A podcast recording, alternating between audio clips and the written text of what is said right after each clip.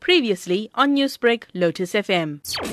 We obviously welcome the ruling by the Constitutional Court. We were very confident from the onset that our interpretation of Section 24 and 28 of the Firearm Control Act was indeed a correct interpretation. So, what does this ruling mean for the owner of a firearm? Well, basically, what it means is that if that owner has not renewed his license as it was required by Section 24 and 28, they must now go take that firearm and hand it into a local police station. And the judge also ruled that it would be unreasonable for a person who's coming in to hand in that firearm to be prosecuted if they are handing in that firearm voluntarily. However, we have to say that if a person who is in possession of a firearm is found to be in possession of that firearm, whether at home, on the road, or in the office, or whatever the case might be, we cannot guarantee that that person will not be prosecuted. Because after this ruling, that ruling has now rendered those that haven't renewed their firearm license, it has rendered them being illegally in possession of, of a firearm. Is there going to be an amnesty or a grace period in which they can do so?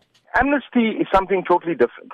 Right now, nobody can afford them a grace period because since yesterday, since that ruling was made, the judgment was handed down, it rendered them being in possession of that firearm illegally. So nobody can actually give a time period in which that firearms must be handed in, except to say that they must be handed in immediately and voluntarily. Anybody who makes such a pronouncement to give a time period, there is potential for them to be held in contempt of court.